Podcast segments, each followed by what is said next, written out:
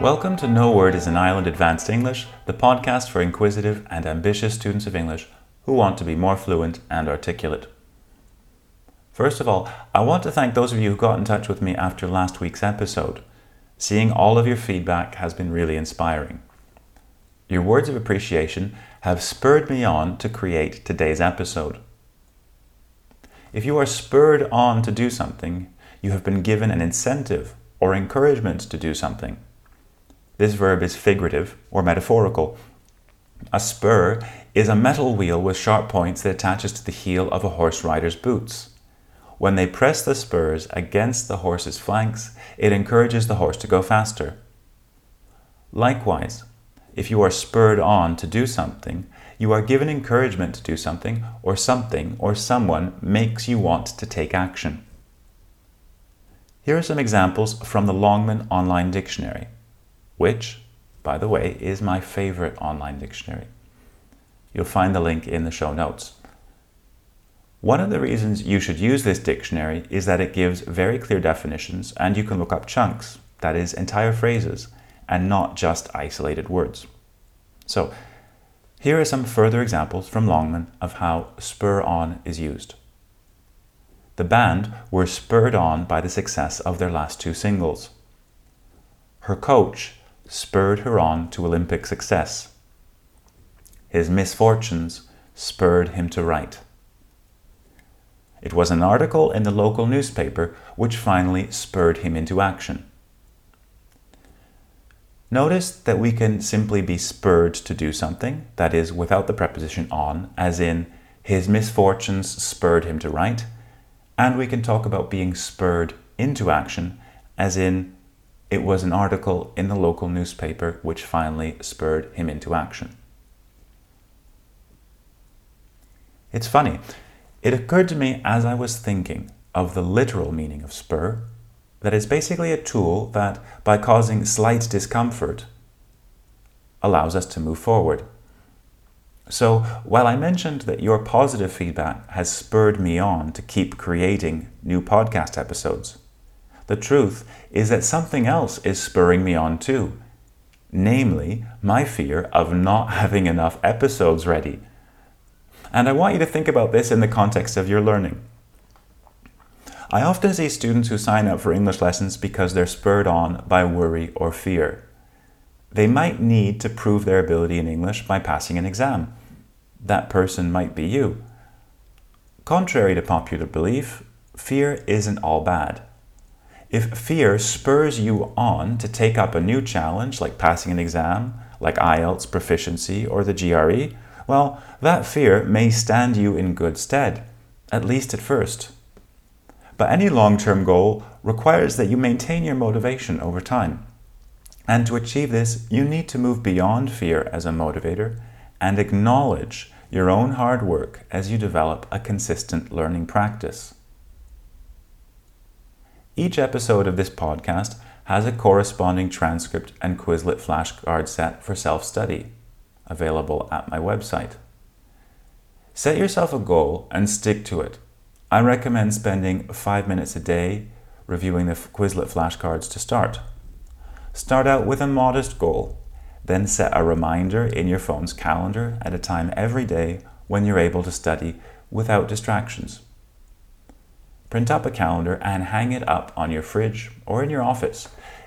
Give yourself a sticker for every day that you stick to your new habit. Soon enough, that feeling of progress you get when you see that you've committed the week's vocabulary to memory will start spurring you on to study even more. Keep going and build your momentum. In the reading I've done over the years about motivation, I've come across the idea that milestones are helpful. A milestone is a very important event in the development of something or someone. This is another example of figurative language. The original, literal meaning of milestone is a stone next to a road that shows the distance in miles to the next town. In a person's life, we often refer to graduating from university, getting married, or finding a job as milestones. They mark an important turning point in your life. But as we all know, these major milestones are relatively few and far between. In other words, if we return to the idea of our life as a road, there are long periods when it seems as if there are no milestones to speak of. James Clear, in his book Atomic Habits, talks about how we can use human psychology, our psychology, to take advantage of our perception of time to create milestones. For instance, we're all familiar with the phenomenon of New Year's resolutions. The new year seems to encourage people to do a bit of soul searching and decide whether they've been living in accordance with their values and goals. Likewise, Brendon Burchard, author of High Performance Habits, recommends setting aside Sunday evenings to plan out the week ahead.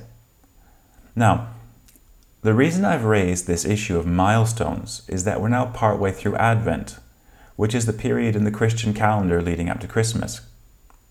If you ask people in many Western countries what they associate with Advent, they might mention Advent calendars, which often contain little boxes that you open up one by one, day by day, to find a small chocolate inside. In fact, I think for many people that's their only association with it.